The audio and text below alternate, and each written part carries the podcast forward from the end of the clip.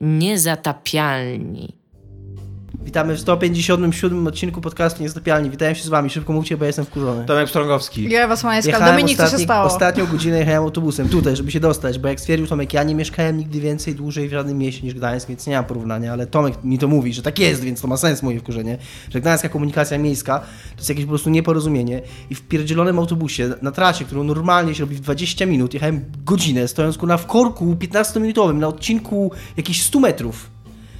1/4 tego czasu pokonywałem, kurna, tą trasę spod ETC do mnie do domu. Ile to jest? 50 metrów? 100? 15 minut. Ale jeszcze najśmieszniejsze w tym kawałku jest to, że ten autobus go robi drugi raz. Bo tak. On tam robi taką pętelkę. Tak, dokładnie. Po prostu, tak, dokładnie.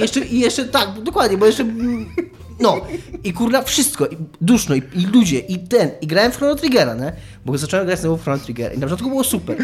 Kultura jakoś ludno cierpi, bo gry są, tak, bo gry są fajne na początku. Ja lubię zaczynać gry, nawet tak jak już wiele razy grałem, nie? Ale logistyka. Kurwa mać, Japończycy nie umieją robić dungeonów, albo zapomnieli, nie wiem, znaczy w sensie kiedyś nie umieli, nie wiem, no ja nie miałem takiego wrażenia teraz jak grałem w Final Fantasy XV, ale jestem świeżo w Baldur's Gate i po tym dokumencie Extra Credits, gdzie rozebrali na cząsteczki ten dungeon, nie? I tam mówili, że w każdym pomieszczeniu że dobry projekt dungeon jest taki, że w każdym pomieszczeniu jest jakiś discovery, takie environmental, czy środowiskowe, jakaś zagadka, jakaś historia, nie? I walka, historia i zagadka. O, tak powiedziałem. I tam każde pomieszczenie to było. A ci Japończycy w tym pierdolnym Chrono Triggerze masz na jaskinie, który składa z 5 ekranów, które są kurwa wielkie. I tam idziesz, tam nie ma nic, żadnego odkrycia, żadnej fabuły, a walka to są kurwa potwory, które po prostu się bije, aż umrą, no. Dominik odkrył RPG. I nie no, ale kurwa, no, nie farmienie. No ale to jest po prostu tak męczące i nic w tym dodżenie nie ma. To jest kurwa jaskinia, taka jakaś kurwa podziemna, w której się masz, no jakby mógłby być po prostu jeden tunel, mógłbyś po prostu iść do przodu jednym tunelem i tam bić stwory. A gdzie byś farmił? No właśnie, ja przepraszam, bo ja tutaj trolluję, ale Dominik jest naprawdę wściekły. Najbardziej jeszcze to lubię w JRPG-ach, że to jest takie właśnie tylko czyste farmienie. Tam nawet kurwa żadnej strategii tam nie musisz odpalać w tych walkach. Dokładnie. Tylko ona się musi stoczyć. A w tym dungeonie... Fight, pierwszy atak, fight, pierwszy atak. W ogóle w tym dungeonie, w tej wieży Durlaga, oprócz tego, że tam były zajebiste zagadki, że tam była zajebista fabuła, to jeszcze walki były, które miały sens, w których się potwory, z którymi walczyłeś, też coś dokładały do tego całego. Wszystko było zajebiste, a tutaj ja pierdolę, ja chcę już wyjść z tej pierdolnej jaskini. I nic mi, jakby jeszcze ten Chrono Trigger był fajny, to może by mi to pomogło tą podróż znieść. A nie dość, Platon. Nie dość, że miałem wkurzający, co? Jak Platon gaskinił. Także to była moja anegdota na... Anegdota w ogóle? Niezła anegdotka, no. Tak. Rodzina w ogóle w tych familii imprezach uwielbia Dominika anegdotki, co nie? Już mi lepiej trochę teraz. A w dzisiejszym odcinku będziemy rozmawiać o Falloutie, nie Falloutie, co ja mówię, o Bethesdzie w każdym razie. No, o Bethesdzie, tak, ale to oni grają tam... Gra o Tron i coś, co ma być science fiction, o którym tak, ale super długo jest podkowane. Drugi raz dzisiaj mi wylatuje. Starfield, no. Będziemy rozmawiać również o Biomutant, kolejnej, najbardziej kijowo nazwanej grze w historii wszechświata. Czekaj, czy pierwsza to jest Warface? Tak, a druga to jest Hellblade. Czy to trzecia? Tak, to jest trzecia. Zapominamy o Warface, nigdy nie możemy zapomnieć o Warface. Bez przesady, Warcraft to też nie jest jakiś szczyt, jeżeli chodzi o tytułowanie gier. Ale Warcraft już wpadło w taką dziurę tego, że już jest symbolem. Już nie myślisz o tym, co to znaczy. Może być tak jak Iga mówi, więc też przez to może mi się inaczej wydawać, ale też Warcraft jest słowem, które coś znaczy samo w sobie i niesie jakiś sens. Warface też znaczy. Nie, ale jest war i craft, czyli wojna i miosło. A jak masz tytuł, który się nazywa Biomutant, to kurwa to tylko ci przypomnę, że jest coś takiego jak StarCraft i to już nie ma żadnego sensu. To nie ma żadnego sensu. Dobra, StarCraft jest lepszym przykładem. To tak. Też coś znaczy, no. Warface to jest wojna. Warface jest wybitnym przykładem tytułu, który tak nic nie znaczy. I będziemy również rozmawiać o Half-Life epizodzie 3 i części 3, ponieważ jedno i drugie się najprawdopodobniej nie dzieje. Wiesz co my powinniśmy zrobić? Teraz właśnie na to wpadam. Przepraszam, że ci przerwałam, ale to jest super pomysł, Tomku. Powinniśmy wziąć ten scenariusz, który właśnie wyciekł w cudzysłowie o Half-Life 3 i powinniśmy go odegrać. Z takimi bardzo słabymi my mamy już coś do odegrania, najpierw odegrajmy to, co mamy do odegrania, a potem już się zrobią rzeczy. Ale to by było takie super. Nie wiem, czy pamiętacie, że ciągle były niezrealizowane. Ja nie pamiętam, nie wiem o czym mówisz. Ja też nie pamiętam. Ta nienawiść to się wytnie, w ogóle. Jeszcze w ogóle Iga, jeszcze a propos Hellblade, zauważyłaś, jak mało w ogóle tytuł ma wspólnego z czymkolwiek, co się dzieje w grze? Jakby a zauważyłeś, w tej grze nie ma żadnego hell ani blade. Znaczy jest blade, jest ona nosi, no ale to nawet nie jest taki hell, to nie jest hell przez 2L, tylko przez jedno L. Nie, ale jest hell i jest ważny blade. Ja tylko przypomnę, że w StarCraftie nie robi się żadnej gwiazdy. Nie wiem, czy to jest ważne, ale tak. No ale się dzieje gdzieś. Mi chodzi o to, że i z Hellblade, i z Biomutant mam taki problem, że masz dwa człony, które nie są tą samą treść. Człony. Bo kumasz, co mi chodzi, nie? No bo jak masz... No rozumiem, o co chodzi, że to jest ten sam rodzaj słowa. Tak, ale i z Biomutant i z czym? I z Hellblade. A. No tam zło okrucieństwo, nie wiem, no, fast car, nie wiem, no takie, no... Mi się wydaje, w ogóle na samym początku jak... A Warface to po prostu z jakiegoś generatora wypadło, jest takiego typowego generatora. Nie? Musimy mieć coś, co jest z wojną, szybko, tam no. Dajesz mi burę zdajemy, tam John, dawaj pomysł i tam, tak. I tam war battle, no nie, no bez sensu, dobra, i tam 50 ty powiedział Warface i tak nagle się to wydało mądre. Ja tak ostatnio, jak zapisałem, bo widziałem znowu jakieś news o Project Cars i myślałem sobie, tytule Project Cars. Skąd, jaki to jest kijowy tytuł, nie? To, no mi się kojarzy, jak uczestniczyłem parokrotnie w takich brainstormach, że trzeba wymyślić tytuł albo coś, nie? Też tytuły gier. I przychodzi taki moment w tych brainstormach, że wszyscy są już skurzeni i mówi, bo zawsze się komuś nie podoba coś, to mam takie wrażenie, że oni siedzieli tam godzinę w tej sali konferencyjnej i ktoś mówi, pierdolę, nazwijmy to po prostu Cars. A dobra, Project Cars, nie? A ten korpo człowiek, mamy to! Ding, takie dolary w ogóle w oczach. Jo, to też jest bardzo słaba nazwa, Projekt Cars. W każdym razie... Jest trochę takich nazw. Ogólnie gry radzą sobie z tym. Jest coraz więcej też dziwnych nazw studiów do gier. Ale to już... To bardziej... Jak się mówi, tam jest bardziej kreatywnie. Bo jest coraz trudniej wymyślić chwytliwy tytuł, który ma jedno słowo, jakby. Dlatego są te wszystkie wzrosty albo coś takiego. Human Resources Can't Fly cały czas jest dostępne. Może jesteśmy w stanie sprzedać prawa do tej nazwy. Ten Fallout miał się chyba nazywać Vault 13, a Post Nuclear Adventure, czy coś takiego. Ja tak. I przyszedł Brian Fargo i powiedział... Nie, nazwijcie to Fallout. I tak nagle... Nie wiem, czy ja opowiadałem na antenie tą historię o... O tym, jak jechałeś Red Game Without a Great Name, nie. Który ma kijowy tytuł i John Walker na Rock Paper Shotgun pisząc o tym, że ten tytuł jest nie do zniesienia. Mówisz, ten tytuł jest jak ta drużyna w Pub Quizie, która nazywa się jakby na przykład, no tam ta drużyna, która nigdy nie wygra, coś takiego, jakieś takie wiesz, że tak próbują być tacy clever, a wychodzi to strasznie słabo. I mówi, że nie jest trudno wymyślić dobrą nazwę dla gry, on tak twierdził, że on nazwałby grę, w której lata się gołębiem pocztowym po zrujnowanej jakąś apokalipsą świecie, post-apokaliptyk. A w sensie, że post-apokaliptyk. Dosyć dobry tytuł, tak. Gadałem o tym z Mielem jakiś czas temu, jak mi zarzucił, jak napisałem na Peligami, że Serial Cleaner to brzmi jak tytuł, który powstał, zanim powstała gra. To jest dobry tytuł. I gadałem z nim, tak, to jest dobry tytuł, tak. I gadałem z nim i zapewniał mnie właśnie, bo on to przeczytał i twierdził, że wcale tak nie, i że wcale nie, że najpierw powstała gra i że długo myśleli nad tytułem, że byli z niego bardzo zadowoleni i faktycznie mają być z czego zadowoleni, bo to jest bardzo dobry tytuł i właśnie powiedziałem mu o tym. Ja nie wiem, czy Serial Cleaner, ja bym nie powiedział, że Serial Cleaner to jest bardzo dobry tytuł. Serial Cleaner to jest taki tytuł anegdotka. To nie jest tytuł dla... Nie, to jest tytuł, który mi się jest chwytliwy, mówicie o tym, o czym jest gra. Na przykład nie jak Hellblade. No, to prawda, tak.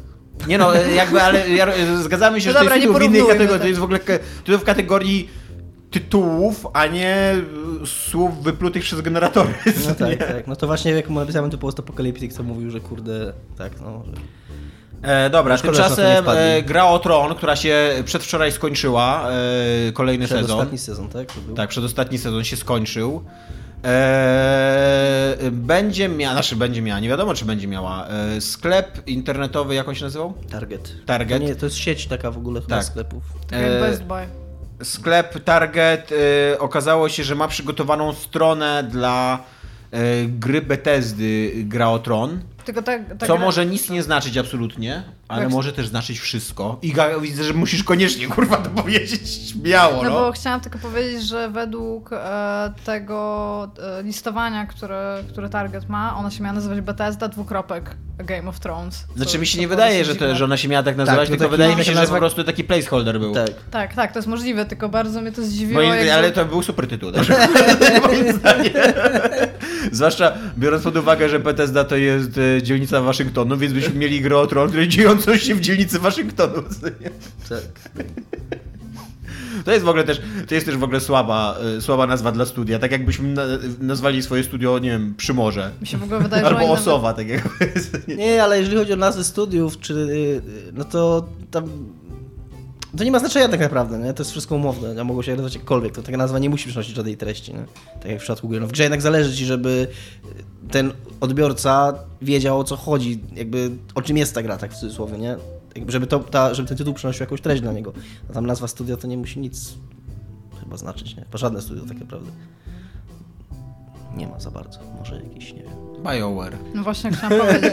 Na przykład jest bardzo znacząca nazwa. Dobra, Bethesda, Gra o Tron, co my o tym myślimy? Jeszcze jest drugi, tak, bo jeszcze ja muszę tła dodać, bo oglądałem ten filmik z tym panem, co na YouTubie gada, co był w tym Forbsie. I tak, z jednej strony jest... Jest jeszcze drugie źródło tej plotki. Drugim źródłem tej plotki jest jakiś człowiek, który albo na Forczanie, albo na jakimś tam neogafie, w tym miejscu, gdzie takie rzeczy się dzieją.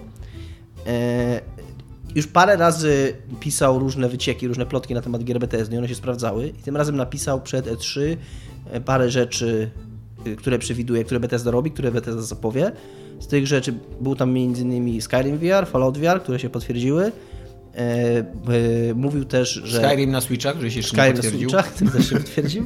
Mówił, że będzie właśnie ta Gra o Tron, co on napisał w tym i że Bethesda pracuje w tej chwili nad jakimiś 2 dużymi RPG-ami, które nie są Elder Scrollsami. I że pierwszym jest chyba właśnie ta Gra o Tron, a drugim jest gra, która się nazywała, znowu zapomniałem, Starfield. I że mieli tego Starfielda zapowiedzieć na E3 i że w ostatniej chwili się wycofali z tej zapowiedzi, bo nie chcieli potwierdzać tych wycieków. Tak jakby, że jakby zapowiedzieli tego Starfielda, to by się też potwierdziła Gra o Tron. To brzmi strasznie naciąganie, ale z drugiej strony ten człowiek też zauważa w poście późniejszym, już po tym jak kurz opadł i że jak tego Starfielda nie zapowiedzieli, bardzo ciekawą rzecz, że przez całą konferencję Bethesdy faktycznie były gwiazdy. Jako taki temat wyświetlany na ekranach, jak tam było logo Bethesdy, to wszędzie były w tle gwiazdy. I że to ma świadczyć o tym, że... A jeżeli Starfield jest prawdziwy, to Gra o Tron jest prawdziwa. Tak, a że były gwiazdy na konferencji Bethesdy, to znaczy, że... Ale Bethesda też chyba nigdy... A Starfield ma... Tak w ogóle, to nie wiem, czy wiecie, ale Donald Rumsfeld zapytany kiedyś wprost, czy jest reptylianinem, nie odpowiedział, że nie jest, a reptylianin nie może kłamać, jak jest zapytany wprost, czy jest reptylianinem. Co więc... Okej. A przy okazji jeszcze Starfield ma być MMO, tylko RPG Bethesdowym w kosmosie. Ale jeszcze lepsza tam przy tym wszystkim rzeczy jest, co napisał ten człowiek. Zaraz skończę, bo mi się strasznie podoba. To jest takie dobre na zamknięcie tych wszystkich faktów i na rozpoczęcie tej dyskusji. Że Bethesda podobno rozważa wewnętrznie plan zrobienia, nie jest to jeszcze klepnięte, ale poważnie nad tym myślą, zrobienia wszystkich swoich gier jednego uniwersum, żeby Fallout, Elder Scrolls i ten Starfield to było jedno uniwersum i żeby Fallout był początkiem, Starfield środkiem, a Elder Scrolls daleką przyszłością. To wam się podoba? Nie? Absolutnie nie jestem dziwką na uniwersa. To jest tak głupie. Mam tu głęboko w dupie, że coś jest uniwersum. Nigdy nie rozumiałem na przykład tego całego podniecenia, czy wszystkie firmy Quentina Tarantino się w jednym uniwersum rozgrywają. No. Ale to co za różnica, tak szczerze mówiąc. No. A jest już podobno nawet coś się w tym kierunku zaczęło, że w jakimś dodatku do Fallouta 4, czy w samym Falloutie 4 był jakiś quest, w którym naukowcy wynajdują Nirnroot, czyli roślinę, która się pojawia w Elder Scrollsach. Okej, tymczasem Gra o Tron. W tym samym uniwersum co Fallout. Co wy na to? Znaczy... Ale to nie było tak w ogóle, bo ja cały czas czekałam, aż Dominik przestanie mówić. To nie było w ogóle dlaczego nigdy nie czekasz, aż ja przestanę mówić? No dobrze, proszę. No bo jak ostatnio czekałam, aż wy przestaniecie mówić, to nic nie powiedziałam przez cały odcinek i potem były pretensje, że nic nie mówię. Jeden człowiek miał pretensje. To proszę. Nie, już śmiało. Oddaję. Halo, Iga. To jak Iga nie chce, to ja jeszcze coś powiem. Mało mówiłem w tym odcinku. Mi się to wydaje strasznie dziwne. Znaczy, z jednej strony Bethesda wydaje się być firmą, która dla której powierzenie czegoś takiego ma sens. Ja sobie wyobrażam, że ktoś, kto tam pan gra o tron, czy który rządzi tym wszystkim w HBO, czy tam jakiś Martin, nie, no Martin tym nie rządzi, Martin tylko książki pisze, on już to jest jakimś małym trybikiem, tak samo jak każdy inny w tym wszystkim. Zdecydował, żeby dać komuś grę do robienia, no to Bethesda jest dobrą firmą, ale dziwię się, że Bethesda chce to robić, no bo to jest jakby sami siebie kanibalizowali w ten sposób. Robią sobie konkurencję dla własnej gry. Mi się wydaje, że Bethesda jest bardzo złą firmą, żeby coś takiego zrobić.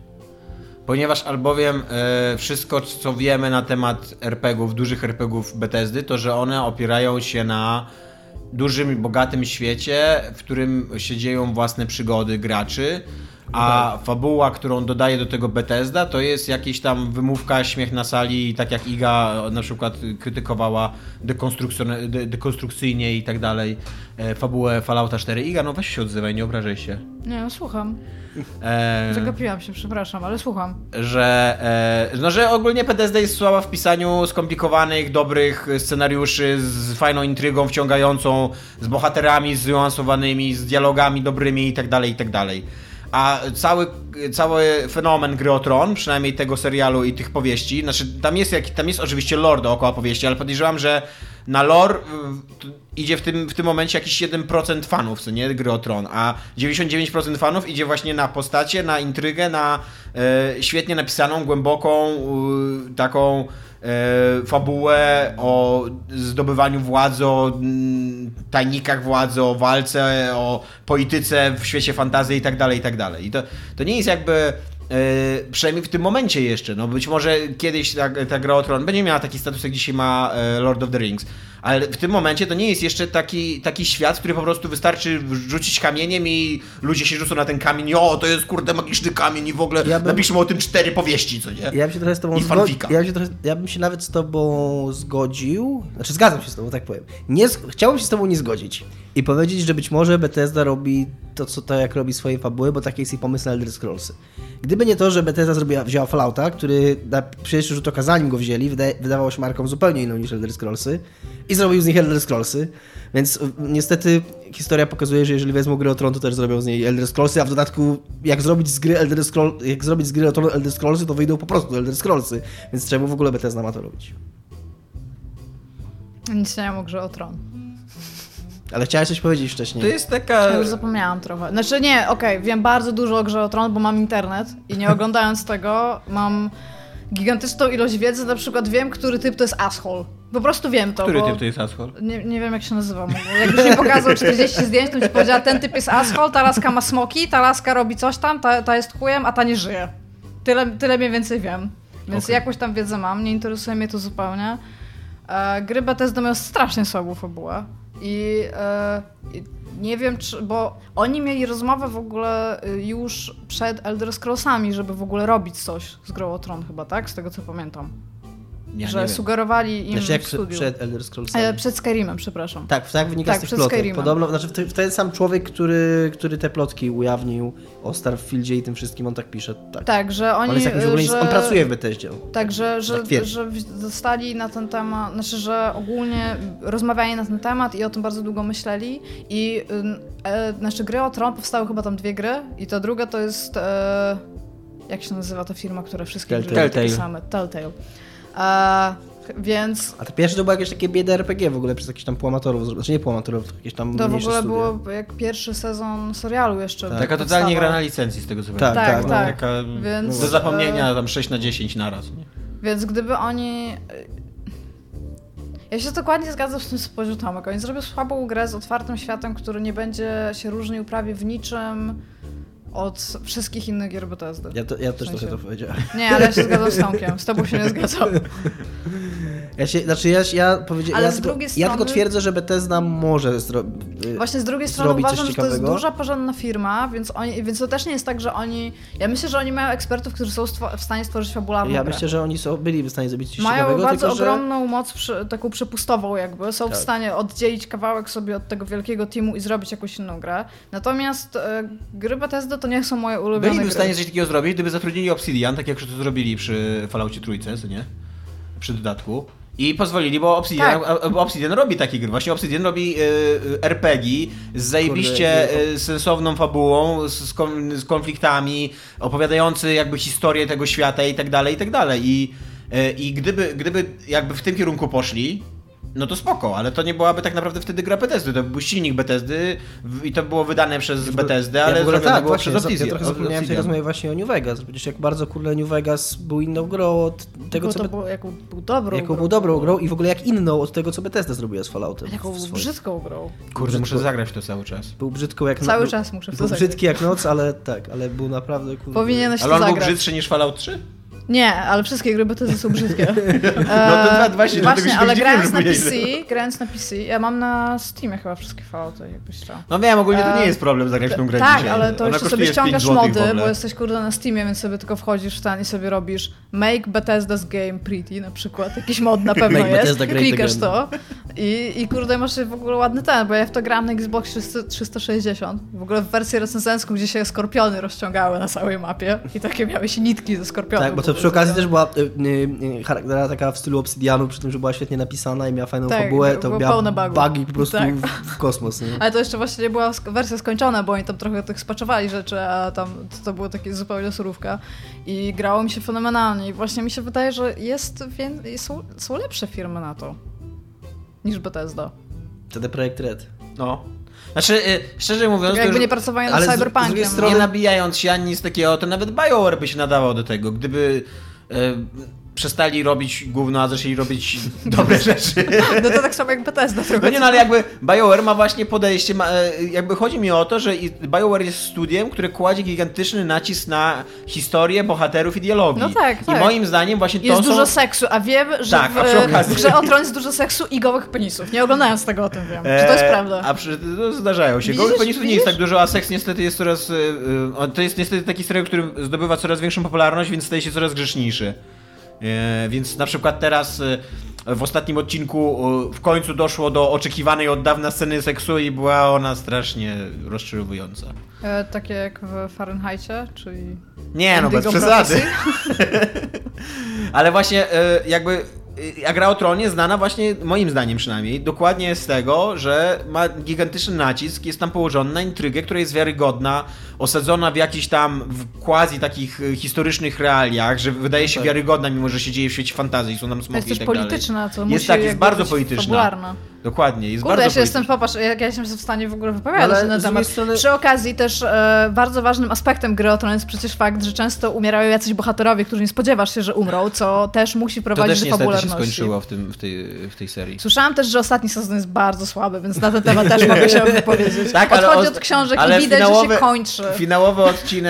Finałowy odcinek ostatniego sezonu jest znowu spoko. Znowu sobie przypomnieli, że nie trzeba cały czas napiżdżać patosem, tylko że można po prostu budować intrygę i pozwolić bohaterom gadać mądre rzeczy i to jest fajne. Ja jeszcze wrócę do tego... Bo ja trochę myślę tak jak Iga, że oni byli w stanie, że mogli, wiesz, Bethesda to jest... mają pieniądze. Bethesda mają pieniądze, czyli to jest wielka firma, oni mają id, te Wolfensteiny podobno mają fajne fabułki, nie wiem. Mają ludzi w sobie, jakby w strukturach firmy, którzy są w stanie coś takiego zrobić, tak myślę. Nawet nie muszą mieć pieniędzy, żeby nowych zdobyć, myślę, że mają ich w swoich strukturach już teraz. Tylko, że ja trochę nie rozumiem, czemu oni by mieli chcieć to robić. Szczególnie, że tak jeszcze w tych plotkach, które... No dla pieniądzów to akurat jest proste. Człowiek... Jest mowa o Elder Scrollsach 6 i o Elder Scrollsach 7. Elder Scrolls 7 to jest w ogóle jakieś magnum opus Toda Howarda. I że on tam chce w ogóle zrobić cały Tamriel i w ogóle ma, wiesz, to ma być dzieło jego życia. I jeżeli Todd Howard, który jest szefem tej firmy i założycielem... To jest ten mały z dokowanymi włoskami? Tak. I on ma... Bethesda. On się bardzo... Z tego wynika, że on się bardzo identyfikuje z Elder Scrollsami. No, Bethesda powstała na Elder Scrollsach i Elder Scrollsy są takim rdzeniem dla niego. Takim tym, czym ta firma, taką istotą, takim sercem tej firmy. No to branie teraz jakiejś gry o Tron i wiesz, podmywanie własnej marki w ten sposób, bo to trochę jest podmywanie. No ale wydaje mi się, że też Bethesda jest na tyle wielką firmą, że... W momencie, kiedy wchodzą w grę duże marki, duże pieniądze, to chowają swoje ambicje do kieszeni i mówią okej, wchodzimy w to, ponieważ to się biznesowo zajebiście opłaci. Ale jeżeli to, co mówił ten pan spoiler, jest prawdą, to już z tego raz zrezygnowali i wydali Skyrima, co im się chyba opłaciło z nawiązką. A po drugie, Elder Scrolls i w ogóle gry Bethesdy to nie są gry casual, to są bardzo hardcore gry graczy, a jakby wydali Grę o Tron, to najprawdopodobniej musiałaby być trochę bardziej casual. Ale z drugiej strony gadaliśmy o tym przykładzie Skyrima. Cały fenomen Skyrima właśnie na tym polegał, że to jest niby hardkorowe RPG Bethesdy, a ona miała straszny sukces taki casualowy, aż niewiarygodny, taki właśnie wśród ludzi, którzy w nic nie grają. Na Switcha idzie, co? Tak. Trudno powiedzieć, no właśnie, Iga, to jest dobry argument. Zakładając, że to jest prawda, co nie, że oni odrzucili raz już grę o tron i zrobili Skyrima, to trudno, to jest takie gdybanie, że czy im się to opłaciło, bo z drugiej strony ja mogę powiedzieć równie taką gdybającą teorię, że im się to być może nie opłaciło, bo jeżeli to było mniej więcej na poziomie pierwszego sezonu, to nikt jeszcze nie spodziewał się, jakim fenomenem popkulturowym okaże się Gra o Tron. No, to było później. Teraz w momencie, kiedy to jest 7 sezon, mimo że ten sezon jest słaby, to Gra o Tron jest gigantycznym biznesem i zarabia gigantyczne pieniądze i jakby nic nie wskazuje na to, że to ma wygasnąć. HBO bredzi coś teraz, że 4 seriale odpali jeszcze na tej podstawie. Co nie? Powiedzcie mi, kiedy wyszedł Skyrim, bo ja już nie pamiętam, było tyle reedycji. 15? Ale wydaje mi się, że wcześniej. Wydaje mi się, że 14-13. Dla mnie to jest jeden blur te wszystkie lata. Od tak 2010 do 2015 to... 15 nie, faktycznie, to byłoby... 2015 to Wiedźmin. To 2014 wtedy, rok wcześniej chyba Wiedźmin. Mi się wydaje, że jeszcze wcześniej. Tak? Mi się wydaje, że Skyrim jest stara gra, no. Niech ktoś sprawdzi. No ty masz przed sobą telefon. Nie mam, ale... Ale musiał wyciągnąć rękę i się... Niech ktoś inny sprawdzi. Iga, sprawdzisz? To jest tam mój telefon. Dobra, to ja nie mogę mówić przez moment, będę na komputerze sprawdzał. Nie, no już mam telefon. To wy mówcie dalej, żeby nie było, że coś sprawdzam, no, żeby słuchacze nie wiedzieli. Więc jakby moja teza na podstawie danych z dupy i researchu z jakiejś piwnicy mojej jest taka, że być może już jest taką marką Gra o Tron i jeżeli naprawdę oni odrzucili raz tą Grę o Tron, to być może... 2011. No właśnie. Mówiłem, że jest tam. Ale czas mija w ogóle. No właśnie, to jest gdzieś na poziomie, nawet nie wiem, czy pierwszego sezonu. Weź zobacz, kiedy serial Gra o Tron wystartował. Patrzę. Nawet nie wiem właśnie, czy to nie było jeszcze na poziomie, że to jest obiecująca marka, że HBO robi w ogóle serial i że powieści się dobrze sprzedają, co nie? I wyobraźcie sobie, że tam siedzą nie tylko jakby ten twój Todd Howard, tylko też ludzie, którzy liczą pieniądze i mówią: w 2011 odmówiliśmy Grze o Tron. Zobaczcie, co dzisiaj dzieje z Grą o Tron. Chcecie odmówić drugi raz? Naprawdę? Chcecie odmówić drugi raz? Ale wiesz co, też im większy coś odnosi sukces, tym trudniej jest zrobić coś z taką dużą marką. Szczególnie z taką ilością fanów, nie? No, to prawda, tak. Co ja zrobiłam? Nie wiem, co zrobiłaś. No, Gra o Tron, jak teraz jest 7 sezon, to też musiała w takim, no, 2010, tak, startować, no bo sezon to rok mniej więcej. No, wydaje mi się, że ona trochę krócej leci niż te 7 lat, że tam jakoś szybciej te sezony wychodziły. Jest jedna laska, która ma też... No ale zobaczysz w końcu... No patrzę. Jejciu. Jest bardzo dużo informacji. 2011. No to mniej więcej w tym samym momencie, więc tak naprawdę oni odmawiali jakby w ciemno, jeżeli to jest prawda, że odmówili, nie? Więc jeszcze nie mieli pojęcia tak naprawdę, czemu odmawiają. Myślę, że nikt. Myślę, że nawet w HBO nikt się nie spodziewał, jak wielki sukces odniesie Gra o Tron. Ja się nie wiem, co mam powiedzieć. Ostatnio typ z pracy się mnie zapytał, mojej jeszcze ówczesnej, czy oglądam Grę o Tron, bo chyba chciał pogadać o jakimś odcinku. Ja powiedziałam nie i on był w takim szoku, jak ja powiedziałam, że nie. Znaczy... I tam, ale czy tego sezonu nie oglądałaś? Czy tak to nie? Ja mówię, że nie, w ogóle nie oglądałam. Ale dlaczego? I tak mówię, że jakbym była zainteresowana, to bym przeczytała książki, pewnie bym przeczytała książki. Nie, no, ale czemu? Jego argument, wszyscy oglądają Grę o Tron. Ja wam obojgu, bo wiem, że Dominik też nie ogląda, ja wam obojgu przedstawię argument albo Michała Kowala, albo Szymona Adamusa, nie pamiętam. W każdym razie człowieka masa kultura. Tak, powiedzmy, że Kowala, tak. W ogóle Kowal, a ja przy okazji muszę podziękować Michałowi Kowalowi na antenie. Zawsze z tego jeszcze nie zrobił, ale obiecał, że mi przyniesie jutro kartę graficzną do mojego PC-cika. Żeby był biedny. Więc najprawdopodobniej Michał Kowal, aczkolwiek niekoniecznie, napisał bardzo mądrą rzecz, że Gra o Tron jest lepsza i gorsza, ma swoje dużo gorsze momenty, na przykład ostatnio miała swoje lepsze momenty. Ty słabo ostatni potrafi wkurzyć okrucieństwem, być może ma za dużo seksu niepotrzebnego, być może jest efekciarska i tak dalej, ale wyobraźcie sobie, że 10 lat temu ktoś by nam powiedział, że totalnie w głównym nurcie będzie na maksa poważna opowieść fantazy, nie traktująca, kurde, o krasnoludkach i orkach i, wiesz, i fireballach i tak, i nie zatrzymując się na tym poziomie, tylko mówiąca o intrygach politycznych, podająca mega skomplikowany lore świata, i analizowana w ogóle przez krytyków, publicystów i tak dalej, i zarabiająca gigantyczne pieniądze i nie idąca, no. I tak masowo oglądana, totalnie dla dorosłych, totalnie na poważnie kręcona historia fantasy, nie? Ja mam takie postanowienie, które mam nadzieję, że przyjmiecie. Jeżeli nie będziemy wiedzieli, kto coś powiedział, to mówmy po prostu, że powiedział to Michał Kowal. Tak, dobra. Tomek, powiem ci, że po tym, co teraz powiedziałeś, a właściwie co Michał Kowal powiedział, tak sobie myślałem, kurde, że to była chyba najbardziej przekonująca mnie do oglądania Real Troll rzecz, jaką chyba słyszałem ever. No tak, mnie też to uderzyło. Tak. Tymczasem... Nie, poczekaj, Tomek, ty byś czekał, żeby oni zrobili, jako osoba, która zna, domniemam, i książki, i serial? Nie, książek nie znam, ponieważ są to książki po 600 stron i jak ja... No, są dosyć duże, tak się zastanawiałam. Jak ja się zacząłem interesować Grą o Tron, to miałem do wyboru albo obejrzeć 4 sezony w miesiąc, albo czytać 5 książek w 4 lata. I stwierdziłem, że jednak pójdę w kierunku telewizji. Ale tak, ogólnie bym czekał. Tylko, że gdyby to robiła Bethesda, to raczej bym czekał pełen niepokoju i gotowy na rozczarowanie. Nie spodziewałem się absolutnie od Bethesdy, że dadzą radę to zrobić.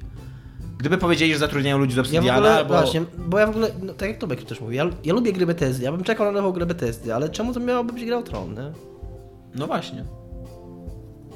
Tymczasem Biomutant został ogłoszony na Gamescomie i było, tak. Mogę mieć jeszcze do ciebie pytanie. Ty grałeś w tą grę Telltale? Nie. Okej, dobra. Ja w ogóle przestałem grać w gry Telltale Ja po Walking Dead Season 1. Po Walking Dead sezon pierwszy. Finał tam już jest takim nadużyciem emocjonalnym i gameplayowym i w ogóle i moralnym, wszystko tak nadużywają. Oni powinni zostać w ogóle zakaz robienia gier po tym finale. Tak, był naprawdę bardzo spoko. No właśnie, nie grałem. Wiem, że jest spoko, nie grałem. Ja miałem takie, to było całkiem fajne. Że w Tales of the Borderlands jest najlepsza strzelanina w historii gier i nie ma użytej broni, bo po prostu typ idzie i robi takie, wiecie, po korporacji zwolnione tempo i tak niby strzela do ludzi, oni udają, że umarli. I że to podobno jest amazing. Okej. No, ale też nie pograłam. Dobra, tymczasem Biomutant, najciekawsze chyba ogłoszenie Gamescomu, na którym bardzo mało było ogłoszeń ciekawych. Jezu, jaki to był nudny Gamescom. Poza tym, że Microsoft stwierdził, że w ogóle... Taki mniej więcej stwierdził. Jak wam się podoba? Czy to jest coś ciekawego? Czy to jest fajne? Ja trochę nie oglądałem tego. Ale Dominik zawsze szczery. Dominik Gąska mówi, jak jest. Ja się nagadałem w poprzednim temacie i na początku odcinka strasznie dużo, więc oddam wam teraz. Co wy myślicie? Ja widziałam na Gamescomie w ogóle announcement tego. Ja widziałam kawałek tego pierwszego filmiku i to takie tam... Właśnie mi się kojarzyło z Beyond Good and Evil. No trochę tak, ale ogólnie rzecz biorąc, oni najpierw zrobili taki cinematic tam jeszcze w ogóle na Gamescomie i ten cinematic był tak słaby, był tak wolny w ogóle, nic nie pokazywał. I jak pokazali ten gameplay, który był szybszy, ja w ogóle nie rozumiem, jak można zrobić szybszy gameplay od cinematicu. Coś jest bardzo nie tak. To jakby podoba mi się na przykład, że to jest taki slasher, ale bardzo mi się nie podoba, że tam są te efekty komiksowe. Bo jak tam kogoś bijesz, to jest taki krak, coś tam jak w Mad World było albo coś takiego. No. I tam zupełnie tego nie kupuję, w sensie nie podoba mi się ta decyzja stylistyczna, bo ja potrzebuję, żeby jakoś uderzyć, to już nawet nie mówię, bo tam pewnie chodzi o to, że nie było krwi i ja to powiem. Ale ja myślę, że dźwięk i tak będzie, tylko właśnie obok tego będą jeszcze efekty komiksowe. Tak, ale mi chodzi o to, żeby na przykład zamiast efekty komiksowych tam krak, taki tam właśnie napisu, na przykład, jako że te stworzonka są tam albo futrzaste, co bardzo często podkreślałem, niech leci futro, które obciąłeś typowi. Niech to będzie efekt taki, nie wiem jak to, taki particle, rozwalanie się. Że tak jak krew się leje albo coś takiego w takich bardziej dorosłych rzeczy. Znaczy niech tam bardzo łatwo da się zrobić przemoc, tak żeby ona nie była przemocą. No, cała Zelda jest przepełniona przemocą, a... Samurai Jack na przykład. Ale też w Zeldzie też jakieś takie dymki masz. Tak, w Zeldzie jest to takie, że tam ktoś dostaje tam takie jakby masz uderzenia, takie gwiazdy jakby od uderzenia, tak, ale widzisz, to jest a później ciało znika. To jest efekt przestrzeni, który się rozprzestrzenia, tak. A tak jak masz krak po prostu napisany i to ci wyskakuje, to jest dla mnie taki ja nie grałam w to, więc nie wiem jaki to jest hands-on feedback, ale... Estetyczna decyzja przy oglądaniu trailera była taka, że ja w ogóle się nie czułam jakby ten typ, który ma wielki miecz i jest tam kochanym stworzonkiem w ogóle, który wygląda jak Furby. Ja nie czułam, że on ma w ogóle jakąkolwiek moc. To wygląda jak taka panda czerwona? A, no masz rację. Bardziej jak panda czerwona niż szok, no. Ja, ale tak w sensie fajne, kochane i nawet bym sobie tam zobaczyła, bo tam jest jaskrawe kolory i wszystko, ale strasznie mi się nie podobała decyzja właśnie odnośnie tej walki. Nie wiem. Tak. Mi się, nie podoba mi się też nazwa. Ogólnie średnio mi się podoba sam gameplay tej gry, bo to jest... To robi w ogóle THQ chyba, tak? Nordic? THQ Nordic. No właśnie. Więc to są ludzie, którzy robili kiedyś Darksiders. Ja cały czas jestem bardzo sceptycznie i negatywnie nastawiony do Darksiders 2. Tam niewiele wspólnego tam ma tak naprawdę z ludźmi, którzy to... No tak, no przecież oni ich sprzedali, kupili... To jest jakaś tam firma, to jest tak naprawdę jakaś norweska firma, która po prostu kupiła prawa do marki THQ. I oni teraz... A to nie są... Czy to nie jest przypadkiem tak, że my to sprawdzaliśmy i że oni, że to są ci sami ludzie mniej więcej? Coś tam jest jakieś... Coś tam. Nieźle. Pewnie, że oni coś tam pozatrudniali, rzetelność. Że gdzieś tam, jakiś tam, W każdym razie mi to bardzo śmierdziało Darksidersami 2, czyli właśnie takim grą stojącą w rozkroku pomiędzy RPG a slasherem, jednocześnie spłycająca jeden i drugi gatunek.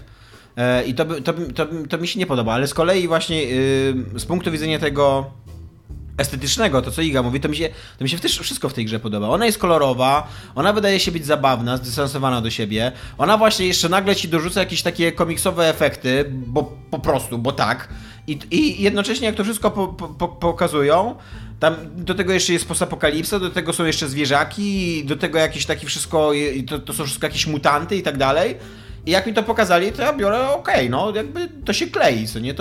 To wygląda fajnie i pod tym względem mi się bardzo ta gra podoba. Bardzo mi się podoba, to coś... jak gada ten główny bohater, on jest taki cute. To jest cute po prostu. No, jest coś takiego świeżego w czymś.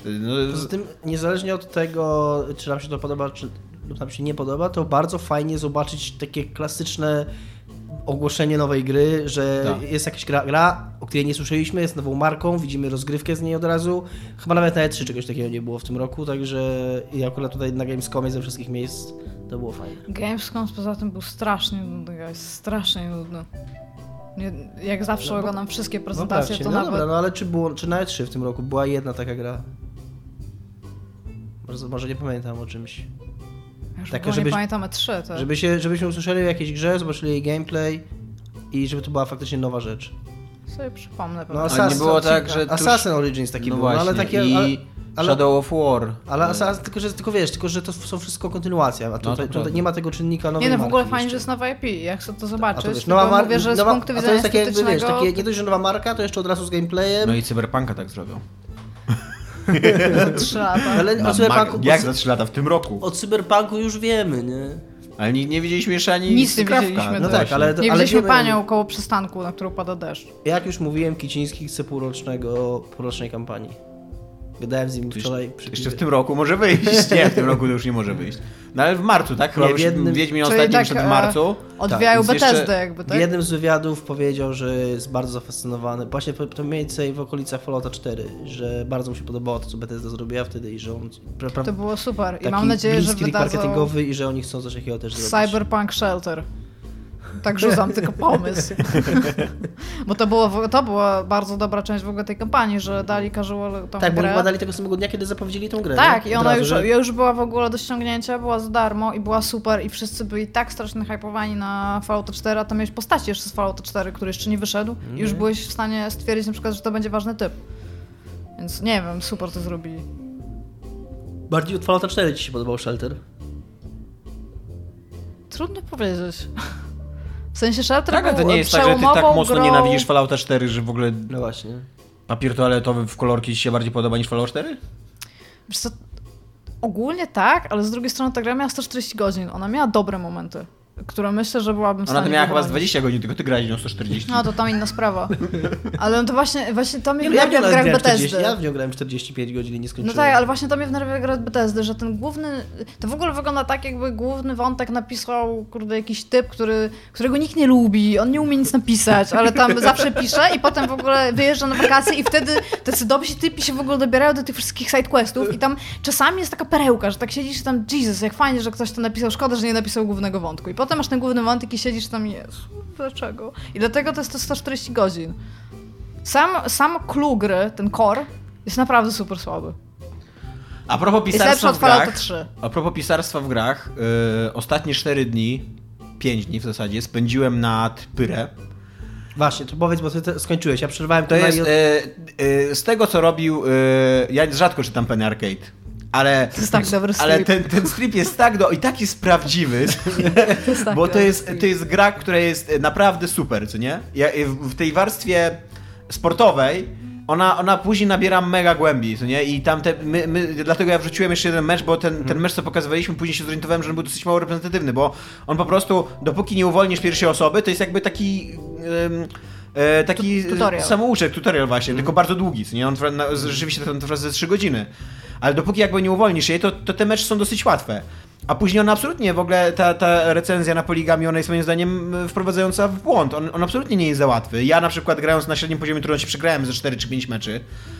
Do tego ta gra daje gigantyczne możliwości do utrudniania sobie jej, bo tam, jakby do ustalania sobie poziomu trudności. Nie dość, że możesz grać na trudniejszym poziomie trudności, to jeszcze przed każdym meczem masz 8 gwiazd do zbiorów i każdy z nich jakby jakoś modyfikuje rozgrywkę. I ty jakby tylko, i w zamian za to im bardziej sobie utrudniasz tą rozgrywkę, tym większe dostajesz boosta do experience, nie? I tylko od ciebie zależy tak naprawdę, jak trudne będą te mecze. I w momencie, kiedy włączysz je wszystkie, to będą cholernie trudne. To jest takie trochę jak wabank. Czemu jak wabank? No bo to najpierw stawiasz tam... Czekaj, to jest wabank? Że stawiasz najpierw stawkę w ciemno, a potem dostajesz pytanie. No, i to trochę tak. Nieźle. Trochę tak. Tak było też w Bastionie, był taki poziom trudności, że nosiłaś jakby takie amulety, które ci samą utrudniały. Nie musiałaś jakby tego nosić, ale one ci, jeżeli je nosiłeś, to one ci utrudniały poziom trudności, ale jednocześnie dawały ci lepszy loot chyba, czy coś takiego. I tutaj to się absolutnie sprawdza i naprawdę, kurde, dawno, ja w ogóle nie przepadam za grami sportowymi takimi do grania solo i absolutnie gram w FIFA tylko z Dominikiem i z Owsianym. I dawno nie grałem w żadną grę sportową, która by mi sprawiała jakąkolwiek frajdę solo, a tutaj, kurde, jak na szpilkach siedziałem, co nie? I mi zależało właśnie, nie tym też, że przegrywałem niektóre mecze, na maksa mi zależało, żeby wygrać, na maksa miałem opracowane jakieś tam strategie, udawało mi się takie, wiesz, szaleńcze zagrania, co nie? Mnóstwo miałem, dużo miałem takich meczów, które tam się wygrywało 5 punktami na przykład, co nie? Na 100. Zakładałeś koszulkę na głowę, jak ci się udało? To jest moje pytanie. Nie, ale było coś takiego, że raz wygrałem mecz, przegrałem mecz, przepraszam. I to najśmieszniejsze jest to, że w środku meczu jedna z postaci poprosiła mnie, żebyśmy przegrali ten mecz, a ja powiedziałem nie. A mimo to go przegrałem właśnie o 5 punktów na 100. Więc to jest naprawdę tam minimum, co nie? I byłem na maksa, w ogóle czułem takie emocje, taki byłem podjarany tym, co się wydarzyło i tym, że to jeszcze fabularnie się tak fajnie ułożyło, że jakby odmówiłem tej postaci, a i tak przegraliśmy, nie? Że kurde, jestem mega... Musiałeś wyjść z domu się przejść. Nie, czy to jest, tak jak powiedział Jan Bob, najlepszy tryb kampanii w grze sportowej w historii. Tak. Ale z drugiej strony... To jest takie cool, co powiedziałeś. To jest bardzo ładne. Ale z drugiej strony to jest totalnie, kurwa... Bóg basketball. No tak. Tam jest nawet przedmiot, główny przedmiot fabularny. To jest książka, którą normalnie otwierasz i kartkujesz. I na początku tam masz z 10 stron. I sobie nawet to czytałem. Co nie, no ciekawy ten świat będzie, nie? Ale właśnie jak kończysz ten tutorial, to nagle co mecz ci dochodzi tam z 5-10 stron. Co nie, ja będzie tak, nie, hell no. nie będę siedział i tego czytał. Po prostu. Tam są postaci, które ględzą non-stop, które opowiadają ci swoje historie i wiesz, wszystko jest tak barokowo napisane, no bo widać, tak Greg Kasabian jakoś się nazywa, widać, że on... Że potrzebował tego. No widać. Właśnie, tak, że i jednocześnie, że on chyba lubi jakby dźwięk swojego własnego pisarstwa, nie? I tam ja siedzę, wiesz, podjarany wynikiem meczu, jak najszybciej chcę do następnego meczu, a tam siedzę i pogadaj, co nie? I jeszcze książkę poczytajmy. O, i jeszcze ty chcesz ze mną pogadać. Masz zupełnie inne doświadczenie niż ja, bo ja właśnie przez te pierwsze 3 godziny muszę wrócić do tej gry. Dużo bardziej mi się podobało to gadanie, niż to granie. Wiecie, co by było mądre? W sensie, nie wiem, czy tak nie zrobili, ale jeżeli ty mówisz, że tam jest wewnętrznie jakaś książka, która mówi o lore, którą możesz sobie czytać, oni to powinni wydać jako e-book. Jeżeli nie chcesz tego czytać w grze, ale na przykład, nie wiem, chcesz sobie poczytać to, jak idziesz spać albo coś takiego, bo dla mnie, jako tak gracza, który tam... Ja akurat dużo czytam wszystkich tych wpisów, opisów przedmiotów. Mi by się nie chciało czytać 5 stron na ekranie, a mogłabym to zrobić... Jeżeli bym miała to w innej formie. Jest tam, jak na grę niezależnego wydawnictwa, to oczywiście jest hipstersko, ironicznie skomentowane, bo w pewnym momencie, bo ta książka jest w świecie gry fizycznie jest bardzo ważnym przedmiotem, nie fabularnym. I w pewnym momencie przychodzi do ciebie taki typek i mówi: no, widzę, że poczytujesz tą książkę, co o niej myślisz? I masz tam odpowiedź, że to jest tam czysty lore, w ogóle ledwo mogę przez to przebrnąć. On wtedy: oho, wydaje mi się, że twoja ocena jest trochę za surowa. Rozumiem, że to kliknąłeś. Tak, totalnie. W dupie Toman. Chcę grać w koszykówkę. Więc totalnie rację miałeś, Dominiku, to co ty mówiłeś, to bardzo podkreślałeś w tym co mówiłeś, że to jest gra po prostu pęknięta na dwoje i że te dwie jakby te dwie warstwy, one tak do siebie nie przystają i tak mają, nawet w momencie, kiedy one mają na siebie wpływ, bo w tej wersji dialogowej często tam dostajesz jakieś bonusy, co nie? Jakieś tam do statystyk, bo ktoś tam jest w dobrym humorze, to ma plus 1 do tego, a ktoś jest w złym humorze, to ma minus 1 do tego, co nie? Ale to jakby... to w ogóle nie czujesz tego powiązania. To jest jakby takie totalnie przypadkowe, bo to nie jest tak, jak grasz w FIFA i pomiędzy masz tam tabelki, że ustawiasz graczy i handlujesz nimi i tak dalej. Jezu. No tak się gra w piłkę, no, że handlujesz ludźmi. Nie rozmawiasz z nimi, żeby mieli plus 1, nie? Żeby mieli w dobrym humorze i na przykład tam ty bardzo ładnie się zagrałeś, piłkarzu. No nie, no ale wiesz, tutaj za każdym razem, jak chcę z nim porozmawiać postać, to ja jestem taki, wiesz... rozbity, czy ja chcę z nią porozmawiać, nie? Czy z jednej strony, jak długo ona mi będzie mędziła, nie? Z drugiej strony, ale mogę dostać jakiegoś plusa, a z trzeciej strony, ale mogę dostać jakiegoś minus. I wiesz, i jakby no, to nie wynika, to w ogóle nie jest strategia, to w ogóle nie ma na siebie wpływu, to nie jest system. Ale w ogóle ci nie porobiło ta historia, która tam jest przedstawiona? Ona mnie porobiła o tyle, że ten sam główny jej trzon jest dosyć interesujący i on się mega zajebiście komplikuje poprzez to, że ty oddajesz zawodników. Mhm. I fajne jest to, że po pierwsze możesz oddawać tylko zawodników najbardziej zaawansowanych. No to jest fajny touch, który zrobili. No. A po drugie, oni są na tyle fajni, że tobie zależy że ja miałem naprawdę coś takiego, że jak ktoś mnie tam przyszedł ten pies i mnie poprosił, żebym go oddał, żebym go uwolnił, no to okej, to go wystawiłem, mimo że to był jeden z moich najbardziej rozwiniętych zawodników i wolałbym kogoś innego oddać, nie? Więc pod tym względem to jest fajne, bo to jest taka fabuła, którą sam sobie budujesz. Ale tak, to tam, co tam się wydarzyło z tym Commonwealth, ty tego Commonwealth nawet nie widzisz. Co się wydarzyło, co, wiesz, też, ta gra ma też taki problem, że im dłużej grasz, tym mniej się identyfikujesz z nowymi postaciami, no bo jakby naturalnie lepszy masz kontakt z tymi postaciami, od którymi od początku grasz, nie? Ale przez to, jak jest zbudowana, to na końcu stajesz tylko z tymi nowymi postaciami. Więc ja już tak w sumie to miałem w dupie, czy one tam się wydostaną, czy się nie wydostaną, co się z nimi dalej stało, no nieważne, już tych moich ulubieńców już uwolniłem i tam nara teraz na Twincie. A kto był twój ulubiony? Mój ulubiony był Hedwin, ten, którego oddaliśmy, jak z Dominikiem graliśmy. On był mega fajną postacią napisaną i go jako ostatniego uwolniłem i mało co nie płakałem, że nie go uwalniałem. A nie lubiłeś tego małego impa? Tego takiego Tizo, tego co tam... Tak, lubiłem go bardzo, ale go oddałem dosyć szybko, ponieważ ja średnio umiałem nim grać, więc miałem go bardzo rozwiniętego właśnie przez to, że był cute i go lubiłem, ale za każdym razem mi zawadzał w meczach, więc jak mogłem go oddać, to go od razu oddałem. Nie? To jest w ogóle śmieszne. To jest dobra taktyka. To jest w ogóle śmieszne, bo on jest mega zdziwiony, że go oddajesz, bo on w zasadzie to nie chce je. No bo on chyba należy do tego świata, nie? Tak. Okay. Nie wiem, że jest uwięziony. Nara. No, ale pod względem gameplayu to jest moim zdaniem w ogóle najlepsza gra Supergiant Games. I naprawdę... Ale pod względem tego gameplayu, gdzie grasz koszykówkę, czy tego, gdzie czytasz książkę? Nie, tego, gdzie grasz koszykówkę. I w ogóle musimy kiedyś, Dominik, nagrać, bo tam można na telewizorze zagrać, nie mecz. Musimy Nithoga najpierw nagrać. Tak, musimy Nithoga. Się boisz, to walki z Nithoga. Nie boję się, tylko mamy w cholerę rzeczy do nagrania. Dzisiaj znowu musimy Hellblade nagrać i tak dalej, to prawda, nie? Więc wiesz... Prawda. Ale tak, może za tydzień zrobimy takie... Ściany. Możemy zrobić za tydzień... Sportowy dzień. Dzień pojedynkowy, tak. No. Ale ty będziesz lepszy, ja będę musiał grać w pyrę teraz. Czy będziemy nagrywać w FIFA? A przy okazji to jest uczciwa i długa gra. Ona mi jest 18 godzin zajęła. Więc to też jest spoko. Jeżeli musisz tyle czytać, to ja bym ją bardzo chętnie przytuliła, ale na konsolę przenośną. Żeby sobie czytać w autobusie, albo żeby przynajmniej miała jakąś apkę właśnie, w której możesz czytać, a w domu po prostu grasz, podejmujesz wybory i wszystkie z tych innych rzeczy. Znaczy ja bym po prostu, gdybym był genialnym twórcą gier wideo, tak jak Greg Kasabian, To po prostu potrzebował tego. Okay. Autentycznie bym wywalił. No, to jest gra, która. Gdyby to była książka, to bym powiedział, że to jest książka, która potrzebuje redakcji. Która potrzebuje redaktora, który mówi autorowi: stary, dobrze piszesz, ale wypierdol połowę. Bo nikogo to nie obchodzi. A w tej grze jakby jakie to jest smutne. Podejrzewam, że obok tego Kasabina jakby nie było nikogo, kto tam pisze, albo nikt nie miał jaj, żeby tego powiedzieć, bo naprawdę tego potrzebował w tym momencie życia.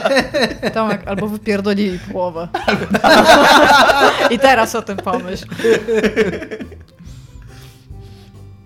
Jedna z pań doktor, które mnie uczyły na studiach, przedstawiła swoją habilitację, która miała 1200 stron. Jest taka... I jej powiedzieli, że fajnie, to teraz skróć to do 300.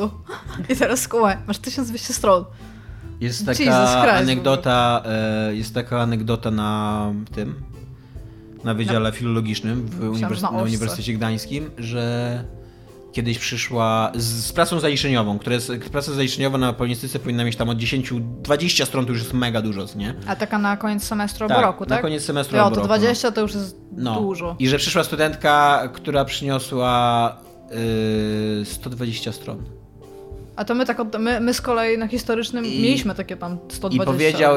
I powiedział jej wykładowca, że jeżeli chociaż jedno zdanie będzie w tej pracy niepotrzebne, to ją obleje, bo on musi to przeczytać. I dał jej 5. Wow. Niezło. No. Taka dobra urban legend w ogóle. No. University legend. Tak. A z kolei jest też plotka o drugim wykładowcy, który sam jak się bronił, to oddał pracę magisterską na 14 stron, co na polonistyce to jest w ogóle obraza, żeby napisać 14 jako magisterkę. I podobno to było tak genialne, że okej, że go obronili. To tak odwrotnie niż na informatyce, bo tam się oddaje takie krótkie prace, gdzie tylko udowadniasz jakieś tam kody albo coś. I Half-Life 3 na koniec, ponieważ dlaczego nie, why not, w ogóle mamy Half-Life 3 na każdą pogodę. Główny scenarzysta... Czekaj, zanim ludzie, którzy się podjarali, już nie wychodzi Half-Life 3. Nie wiadomo. Nie wiadomo, jest zorganizowana akcja na Steamie, może Valve... Znaczy... się ruszy. Z drugiej strony też gdzieś tam oglądałem jakiś filmik na YouTubie, że ktoś tam coś o tym gadał. I Half-Life 3 na YouTubie. Valve nie odpuści Half-Life'a. Nie? Może najpierw wprowadzimy w temat, dobrze, co? Tak. Temat jest taki, że lead writer Half-Life'a 2 w końcu się chyba zirytował albo odszedł, nie doczytałem. Mi się wydaje, że wszyscy z tego teamu, który robił Half-Life'a, odeszli z Valve. W każdym razie opublikował na swoim blogu nic tego, nizowego, jaki miał pomysł na epizod 3, słynny, niewydany epizod 3, który był obiecany i nie wyszedł. Tak jest przynajmniej najbardziej powszechna, bo on nie opatrzył tego żadnym komentarzem, rzucił opowiadanie, w którym ewidentnie były postacie z Half-Life'a, tylko z pozamienianymi imionami. I to jest jednocześnie pasuje do Half-Life, do tego epizodu 3 i jednocześnie jest łącznikiem do Half-Life'a 3, który jakby miał wyjście tego było na Half-Life'a 3, co na tyle wzbudziło demony internetu, że ludzie... Wszyscy nienawidzą doty. Że ludzie postanowili na Steamie zacząć wystawiać negatywne komentarze Docie 2. Ponieważ widocznie uznali, że coś może zachwiać popularnością Doty 2. Ale w ogóle też nie rozumiem tam Dota. I jakby po to te negatywne komentarze, żeby sprowokować Valve jednak do prac na Half-Life 3. Tak, one mają one też mają taką treść, że tam Dota jest do dupy, oddajcie Half-Life'a 3, albo kocham tam negatyw. Go nie dali. No tak, ale negatyw, w sensie recenzja i tam kocham Half-Life'a i to są negatywne komentarze w ogóle Doty 2. Przeczytałam ten scenariusz, doszłam do wniosku, że w ogóle muszę jeszcze raz przejść Half-Life 2 z epizodami, bo pamiętam ogólny zarys fabularny, ale tak siedzę i tak to przeczytałam i tak wiesz, tak okej, coś z tym było, więc słabo, amnezja kulturowa bardzo, bardzo mocno w ogóle siedzi mi w głowie. I podobał mi się ten scenariusz w ogóle, tego co on napisał. No ja go nie czytałem, ale opinie są takie, że tak, że to było pretty cool. Dominik się przygotował. Że to było pretty cool, a ja jeszcze oglądałem filmik tam, jakiś człowiek o tym gadał i mówił, że... Dużo takich ludzi na YouTubie oglądasz. I mówił, że jakiś czas wcześniej wyciągał jakieś wcześniejsze wypowiedzi tego Lindała, tego scenarzysty, gdzie on mówił o swoich planach, gdyby miał pisać albo jakby pisał epizod 3, że właśnie on by chciał, żeby to było jego pożegnanie z serią. tak żeby ten epizod, żeby zamknąć wszystkie wątki z Half-Life'a 2, a jednocześnie zostawić taką furtkę na Half-Life'a 3, którego już miałby wziąć nowy scenarzysta, opowiedzieć zupełnie nową historię. No to też tak se scenariusz. I że właśnie, i że to się zgadza z tym, i że tak, i że to jakby się pokrywa z tym, co Lido sam mówił wcześniej o tym, jak on myśli o scenariuszu ewentualnym do trzeciego epizodu. No to dosłownie tak wygląda, bo jeszcze tam jest taki moment, gdzie wszystko wskazuje na to, że Freeman zginie. Jest, ja już siedzę i tak w ogóle Jesus Christ, ale się dzieje i jest po prostu jedno zdanie, które mówi, że nie. I tak się jeszcze... ja nie czytałem tego opowiadanka, tylko czytałem streszczenie na VG247. Tam było like 6 paragrafów, guys. Akapitów, przepraszam. Czy 7. No dobra, no ja przeczytałam w tym razie. I mi się średnio to podobało, bo... co ci się nie podobało? Wiesz co? Ja nie cenię takiej fikcji opartej na tajemnicy, która ani nie jest to tajemnica szczególnie intrygująca, tylko jest taką męczącą tajemnicą i scena walki w ogóle na... Uważam, że to, co chcieli zrobić z G-Manem, czyli że cały czas jakby nic nie zrobić z G-Manem, tylko żeby to było taka postać znikąd, która przychodzi, miesza i odchodzi, że to jest po prostu słabe. I że ta gra nie miała mieć żadnego rozwiązania jakby popularnego, tylko nagle miało być to takie przeniesienie w przyszłość i ty się budzisz i nie wiesz, co się stało, że to jest taki właśnie, to jest taki typowy Half-Life. Taki Lost. Ale tam nie było tak. To jest coś, co oni już zrobili 2 razy i...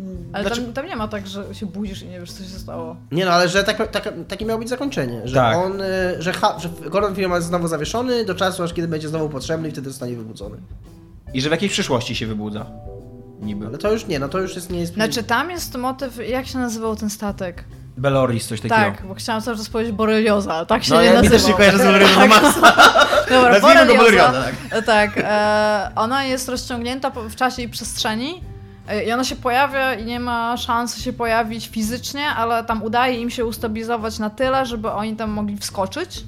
I tam się dzieje tough shit, bo jako, że jest rozciągnięta w czasie i przestrzeni, to oni też stają się rozciągnięci w czasie i przestrzeni. I tam G-Man nie jest rozwiązany rzeczywiście nie jako postać, tylko kolejny raz jest po prostu takim chwytem fabularnym, tak, który pokazuje jakby, że rola Freemana w tym wszystkim niby się skończyła. Ja to tak odczytałam. Bo on wyprowadza Alex stamtąd, a on zostaje na takim suicide mission, w którym to borelioza ma rozwalić tam całą stolicę i w ogóle główne tam budynki i w ogóle wszystko, nie wiem, tam wszystko ma zrobić. No, ale on zostaje stamtąd wyciągnięty po raz kolejny. No tak, przez tych magów zapomniałem, tak, jak oni się nazywają. I wtedy z tego, co zrozumiałem... I z tego, co ja zrozumiałem, to on zostaje przeniesiony do przyszłości. Nie, on nie jest powiedziany, gdzie on zostaje przeniesiony, a z tego, co zrozumiałem, to on po prostu zostaje stamtąd jakby tam wyciągnięty. No i że on zostanie w tym... co ja oglądałem, też było powiedziane, że on zostaje znowu w takim zawieszeniu. No to w każdym razie, obojętne czy do przyszłości, czy gdziekolwiek, to znowu masz zakończenie Fallouta, gdzie masz jedno Deus Ex Half-Life'a, gdzie masz jedno Deus Ex Machina goniące drugie Deus Ex Machina. No tak, no. I ale... żadnych rozwiązań, tylko po prostu wieczne gonienie za króliczkiem. Czyli no to, Tomek jest szczęśliwy, że Half-Life 2 epizod 3 nie powstał, wiecie co z nim zrobić. O fuck. W internecie. Ja na przykład się strasznie podoba. Proszę o recenzowanie Tomasza Strągowskiego. Całą tą walką, w sensie tam, która ona tam jest opisana w jednym akapicie, więc tam nie wiesz dokładnie, jak to ma być, ale się strasznie podoba faktem, że wchodzisz i jest ten taki mindfuck Half-Life'owy, gdzie stoisz na takiej jakby scenie, tak naprawdę, i się dookoła ciebie zmienia rzeczywistość. Tak, i miałeś w różnych momentach kontinuum obu gier, co nie się pojawia. Tak, i tam widzisz te walki, które się rozgrywają, masz różne postacie, z którymi walczysz i tam w ogóle... To mi się bardzo podobało, to było takie bardzo action movie. No, że spoko, tam to się działo. Spoko. Podoba mi się w ogóle też patent właśnie w tym rozciągnięciu czasu i przestrzeni. Było też w ogóle napisane ciekawie. Ale rzeczywiście, no nie ma zakończenia, no ale to jest być może z tego wynika, co powiedział Dominik, że to miało zostawić otwartą furtkę na trzecią część. Nie. Dominik, dlaczego Valve nie odpuści Half-Life'a? No bo dlaczego miało? Ja się nie zgadzam. No, to było takie na zasadzie rzucone, ale oni już odpuścili. Na zasadzie... Ale w końcu do niego wrócą. Ale to jest running gag. Oni mają większe ryzyko, jakby do tego wrócili, niż jakby od tego nie wrócili. Nie pamiętam, kto to mówił, ale ktoś kiedyś była taka bardzo brzmiąca teoria. Na pewno Michał Kowal, tylko jestem pewien, że mówił po angielsku. W każdym razie Michał Kowal po angielsku mówił kiedyś mądrą teorię na temat tego, że z punktu widzenia biznesowego Valve nie opłaca się już wracać do Half-Life'a, bo oczekiwania są tak duże, że obojętne co oni zrobią, to będzie rozczarowanie. No.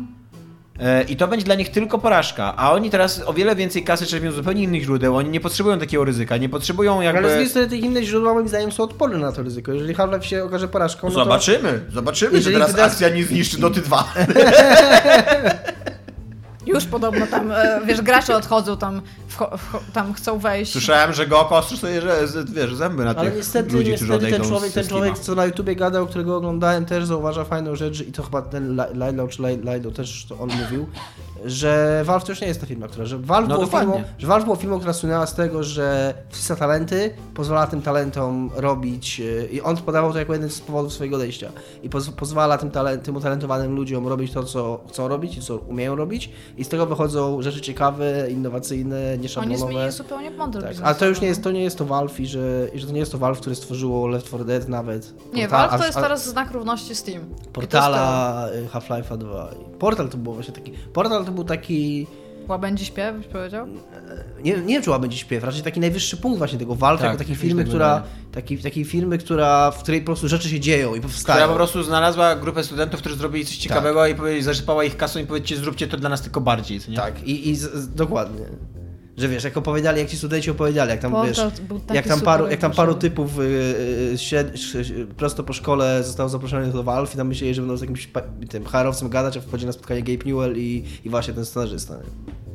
Nie, chyba Eric Wolpow wtedy wszedł, to inny. No ale w każdym razie, że dwóch głównych typów, jeden, wiesz, Gabe Newell i jakiś drugi tam, jeden z głównych typów Valve. No. Newell Gabe. Ja też przy okazji bym chyba się cieszył, jakby nie powstał Half-Life 3, bo właśnie... Jezu, bo trzeba było jeszcze coś, jedynka, dwójka. No właśnie, po co nam jako graczom jest tylko, Fallout 3? Tylko, że problem Fallout 3 powstał, jest strasznie złą grą. Tylko, że problem z cieszeniem się z tego, że Half-Life 3 nie powstał, jest taki sam jak z udowodnieniem nieistnienia czegoś. To znaczy nigdy nie będzie tak, że już będzie wiadomo. Zawsze może powstać. Zawsze może... Ale jak powstanie Half-Life 3, to później ludzie będą czekali na Half-Life 4. No ale bo nie wiem, jeżeli to będzie wierne Half-Life'owi, to nie będzie miało zamknięcia, bo to właśnie są tacy lości, kurde, takie gonienie ciągle za królem. Ale może dlatego nie robią tego Half-Life'a. Spójrzcie, ten scenariusz, Gabe Newell spojrzał, nie będziemy tu Losta odpierdalać. No, co to ma być w ogóle? Gabe Newell w ogóle zagrał, to już było zrobione, nie? Tak. Powiedział koniec. Wycofujemy ze sklepów w ogóle. Nie wiem, ciężarówki podjeżdżały. Nie wiem, stop! Zabijcie wszystkich testerów. Order 66. Taki gaz w ogóle komór testerowych. A ja bym tylko chciała powiedzieć, że nie wiem, czy pamiętacie, że kiedyś był taki running joke z tym, że wyjdzie kiedyś StarCraft 2, bo to przecież nie wyjdzie. I Duke Nukem Forever. I potem jeszcze był Fallout 3 do tego. No i wszystkie gry wyszło Duke Nukem Forever i co o tym myślimy? Wyszło Aliens Colonial Marine i co o tym myślimy? No. Wyszło Fallout 3 i co o tym myślimy? No właśnie. Fakt, że StarCraft się udał, co nie? No nowy, ale... Raczej jak się czeka na coś 15 lat, to trudno... być usatysfakcjonowanym z wyniku, obojętne co. Mi się wydaje, że teraz wiecie, co by było mądrzejsze? Gdyby oni wydali reboot Half-Life'a 1. Który jakby tak dobry. By się po prostu nazywał Half-Life i by był inną grą. By był luźną reinterpretacją wątku. Reboot w sensie, pomyślałem, że remaster. Nie, reboot właśnie. I wydaliby Half-Life'a 1 jeszcze raz. I wszyscy by siedzieli tam... Bez numerka. Tak, no Half-Life po prostu, no. I trailer wyglądałby tak, że po prostu by ta lambda się pokazała. Bez kitu, nie? I byłby Xbox One Exclusive, ale tylko czasowy na premiera. Byłby konsol launch exclusive. I wszyscy by byli w ogóle tam, czemu nie ma na PC, tam o co w ogóle chodzi, tam coś tam. I potem by oczywiście był na PC. Ale oni to powinni zrobić. To by było dużo mądrzejsze niż wydanie trzeciego epizodu lub Half-Life'a 3. Zacząć tą serię jeszcze raz inaczej. I by zdobyli wszystkie money, zero w ogóle tego ryzyka. No. I nie byłoby tego rozczarowania, może byłoby... I mogliby to wydać w VR. Nawet mogliby zrobić. Nie. To... Dobra. Tyle na dzisiaj. Half-Life 3 potwierdzony. Tak. Tutaj usłyszeliście... Nowy Half-Life, potwierdzony. Tak, usłyszeliście tutaj jako pierwszy. Tak. Dobra. Cześć. Hej.